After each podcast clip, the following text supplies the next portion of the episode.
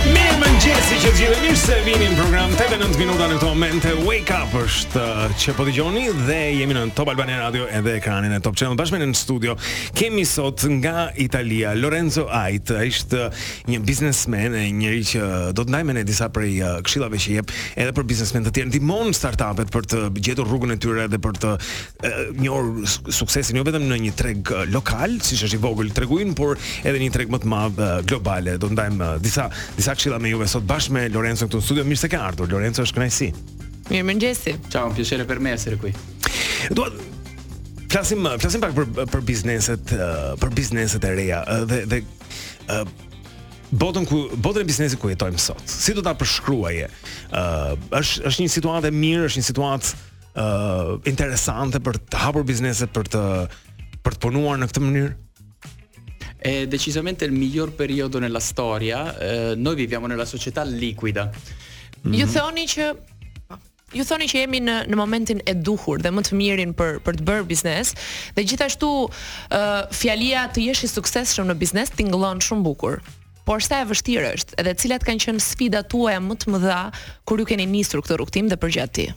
Pesë vite më parë kemi themeluar një ndërmarrje që tani është e kuotuar në bur në bursën e Milanit, bën 40 milion.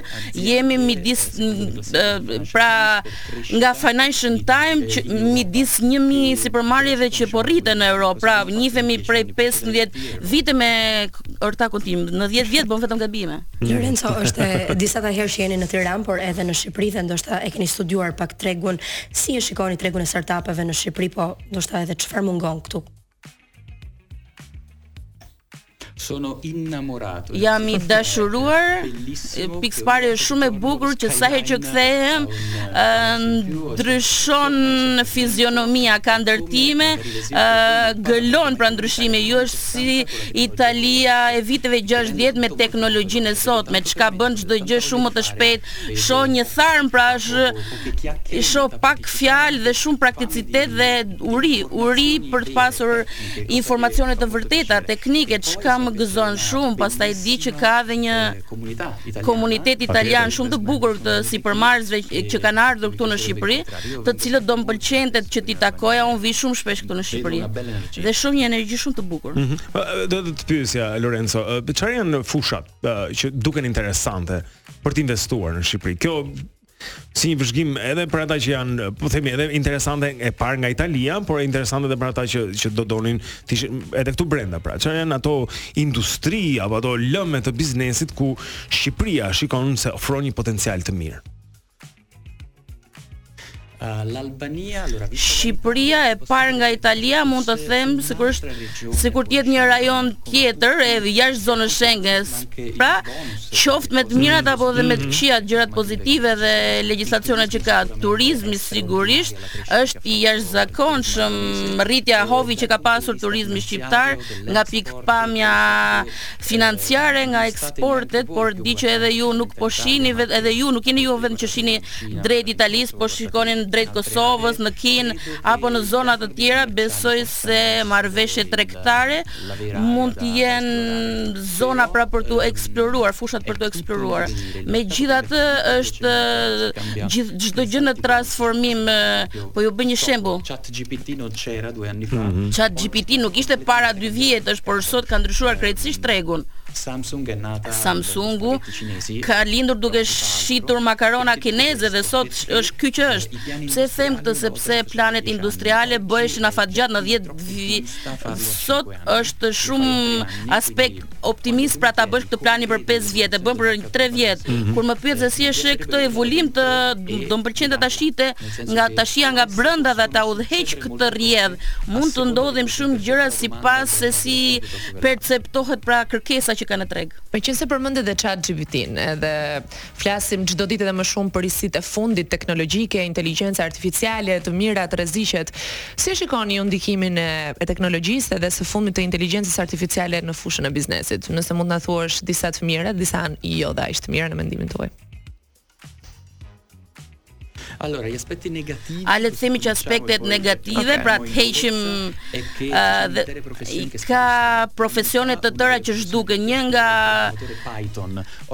Dikur kishte programues Python që si figurë, pra nëse unë flas, pra është chat GPT-ja që ma krijon këtë. Siç janë shiko për copywriting të drejtën e tani nuk i kërkon më një juniorit të të shkruajë një tekst apo të të bëjë një logo e kërkon pra e bën më shpejt t'ia kërkosh chat GPT-së, pastaj e rregullon vetë. Pra dhe kjo është të zhduk një një fashë të tërë profesionale. Pra nëse ti nuk bën atë praktikën, nuk bën stazhin dhe është është falas chat GPT-ja në versionin më të kushtueshëm, pra jo vetëm chat GPT, nuk dua të bëj publicitet, por të kushtojnë pak këto aplikacione të reja. Dikur të investoje në program ishte shumë e kushtueshme dhe duhet ndryshoje procedurat e brendshme. Tani ke teste të shpejta, janë zhdukur librat e udhëzimit.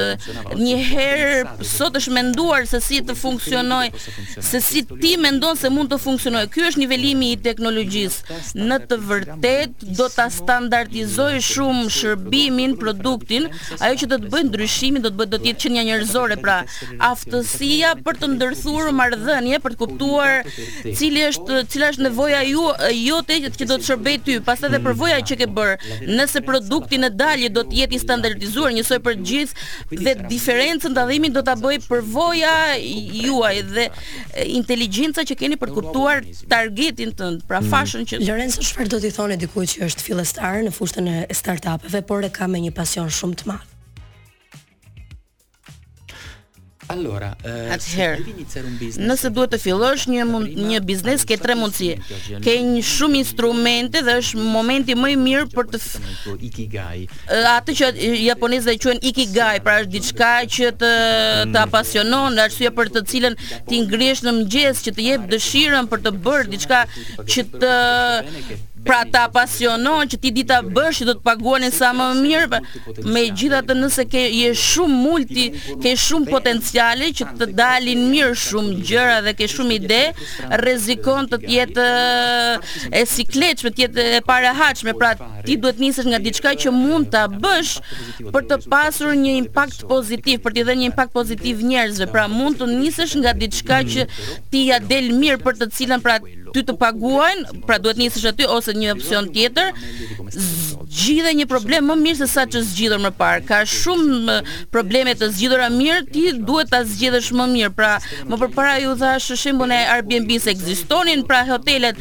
por mund ta zgjidhësh situatën më të mirë. Pra, ky ai që nuk do të shkojë në hotel për shumë dhe do të shpenzoj disi më pak për të pasur një shërbim të ndryshëm. Pra, zgjidhe një problem që nuk është zgjidhur kurrë ose mm. zgjidhe një problem më mirë se sa qe zgjidhur më parë. Megjithatë mund të kesh vështirësi sepse nuk mjafton që ta zgjidhësh problemin, mm-hmm. po duhet edhe të zgjidhësh dhe të gjithë faktorët e tjerë, jo vetëm që të funksionojë, të zgjidhet ky problemi kryesor do të japi avantazhe, duhet të të japë avantazhe të tjera.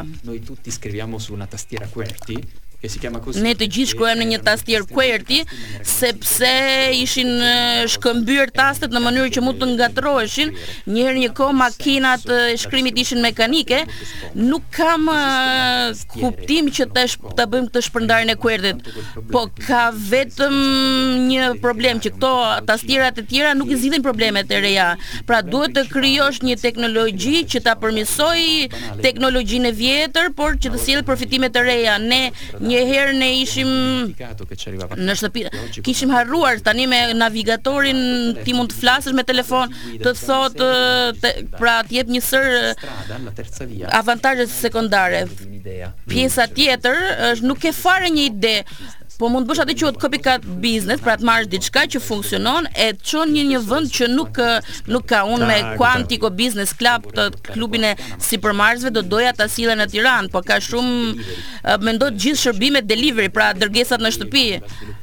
Ndoshta bëhej në vende të në disa vende të Evropës dhe tani është bërë dhe në vende të tjera, pra ka disa sipërmarrje që bëjnë të njëjtat mm. gjëra, pra pra o nisesh nga pasioni ose zgjidh një problem ose pra, kopjon dikë. Për ta për ta rikapituluar pra është e para thotë uh, Lorenzo Ikigai apo nëse pra duhet të bësh një gjë që të pëlqen ta bësh. Mos bëj një gjë që mund ta bësh. Që të pëlqen ta bësh një gjë që ti e urren nuk mund të kesh sukses tek ajo, por një gjë që të zgjon me dëshirë, Dhe ti e bën mirë dhe ke talent aty mëshoji.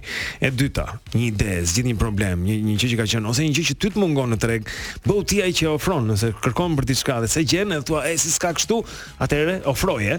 Dhe e treta, ë uh, që që duhet të kesh pastaj është edhe Të marrësh një shembull të mirë, pra nëse diçka ka funksionuar dhe ka qenë e suksesshme, po, mund ta sjellësh aty ku nuk është. Është gjithmonë e rëndësishme që të sjellim risi sa i takon startupeve apo edhe të përmirësojmë ato që janë aktuale. Se ndonjëherë kjo mund t'i privojë shumë të rinj, fakti që duan ide të reja, gjëra të reja, po nuk ndodh, nuk vjen ai frymëzimi. Vero, është e vërtetë dhe mund t'i kërkosh tregut sot inteligjenca bashkëndahet prandaj mund të bësh shumë teste po të bëj një shembull që parë folëm për Airbnb e dini se si e bënë testin për të kuptuar nëse realisht funksiononte kjo ide Normalisht ç'do bëje, do shkoje të bije do të bije dakord me shumë pronarë shtëpish, duhet po duhet për këtë gjë duhet shumë punë, duhet bërë një kontratë ligjore sepse nuk ekzistonte asokohe. Morën thjesht disa loka, disa shtëpi që i vunë online dhe i publicizu dhe i pub, domethënë i bënë reklamë për qira, jepet me qira, jepet me qira. Dhe atje ku shkoje të prenotoje me të dhënat një sekond përpara se të klikonte u, af, u, u dha me qëra mm. dhe problemi domethënë testi ishte që ti e jepje me qëra shumë herë kështu që nuk është shumë korrekte kjo gjë por është ajo që ti merr idenë tënde e redukton në një test tregu pra të thjeshtë pra ti do me njëherë shumë pra reduktoje në thelb dhe këtë gjë Dropbox e besoj që ju e dini, ju që jeni gazetarë, besoj që keni gjithë ato dosje që bashkëndani dhe po ta kishim YouTube MVP Dropbox e gjen aty nga një video se si e shpjegonte shërbimin dhe të shpjegonte tablie po problemi është se nuk ekzistonte shërbimi sepse nuk funksiononte software kur jepje të dhënat tuaja Dropbox Dropbox të përgjigjej nuk e kemi. Por faleminderit sepse e dimë që morëm vesh që kjo gjë intereson, do ta ndërtojmë dhe do ta shesim sapo ta kemi. Në fund, po, do vetëm po. t'i bëja një pyetje të shpejtë të fundit se flasim për për pasione, për qëllimin e jetës, shumë njerëz flasin për motivimin, për disiplinën, edhe në një treg kaq të madh global, i cili ndryshon çdo ditë, është shumë konkurrues. Ju si e mbani veten tuaj? Ë, uh, Të pasionuar, të përditësuar, të motivuar, sa e vështirë është? difficilissimo e soprattutto është shumë e vështirë dhe është po të bëj shembullin e sipërmarrjes time. Pra non sono diritti acquisiti. Pra t'i tregosh tjerëve që ti je shumë i mirë, por megjithatë sipërmarrja ndërkohë që zhvillohet, le të themi që kur zhvillohen uh, sipërmarrjet ose ndryshon sipërmarrja ose ndryshojnë njerëzit.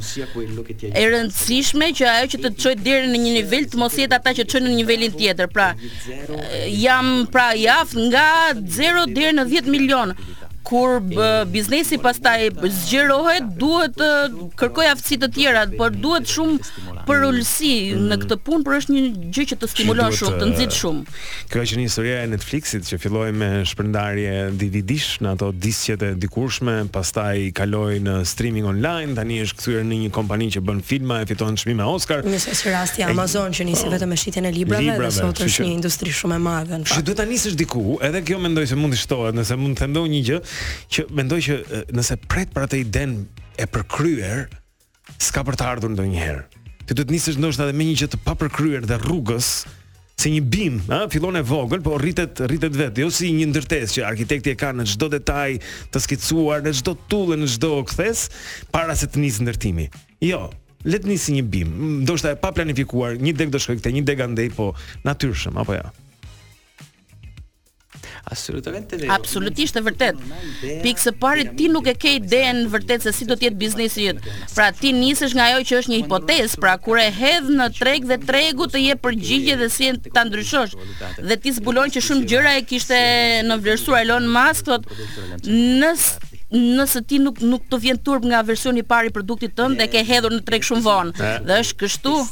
Pra të testosh, të shkosh në treg dhe të kesh feedbackun nga është një inteligjencë pra e bashkëndarë. Ti nuk duhet të shesësh, ti duhet të dëgjosh.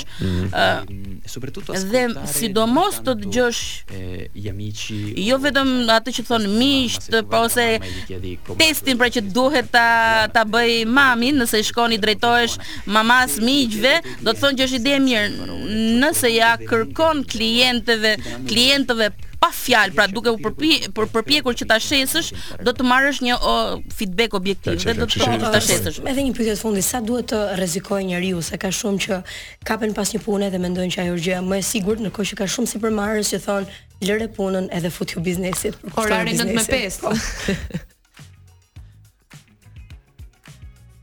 E bare sa e ke rrogën? Allora, eh, dipende da quando lo sto pen. Attitudine al rischio. Sidomos janë zgjedhje personale, çfarë don nga puna, nëse don sigurinë apo don lirinë. Çështja qëndron se mua më pëlqen shumë qasja e biznesit të lëngshëm, pra, ë të rrjedhshme. Në faktin që jetojmë në një shoqëri të rrjedhshme për të filluar jo në një sipërmarrje, por tek një biznes që të jep pra shfrytëzon maksimalisht mund të ketë maksimumin e shpenzimeve të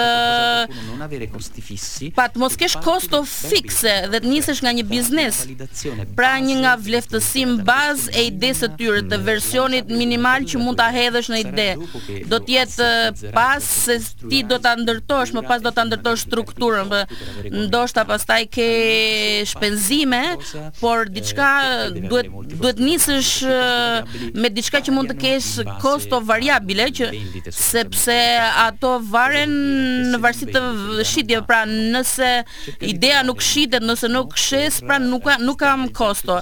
Pra mendoj unë që në fillim të gjesh mekanizmin që të mund të bësh shumë teste dhe kjo është periudha historika që është um, nga shtysa që na jep ekonomia e bashkëndarë, industria e teknologjisë dhe të mos kesh kosto pra dhe të testosh. Bukur. Lorenzo, shumë faleminderit. Ishte kënaqësi që të kishim këtu edhe që ndan këto ide me ne, por uh, më tutje pastaj uh, mendoj që secili i ka bërë ato planet do të shkojë. Po duhet ta duhet ta kërkosh, edhe duhet të, të hidhesh pra. Po ndoshta vjen frymëzimi edhe nga kjo bisedë, edhe nga po, këshillat e Lorenzo-s nuk e di. Grazie. Do të kthehemi pas pak me më shumë këtu në Wake Up, mirëmëngjes që të gjithëve. Tani është 8:29 minuta.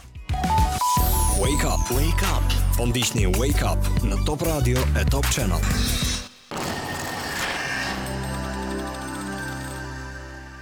Oferta të pakrahasueshme, cilësi e padiskutueshme.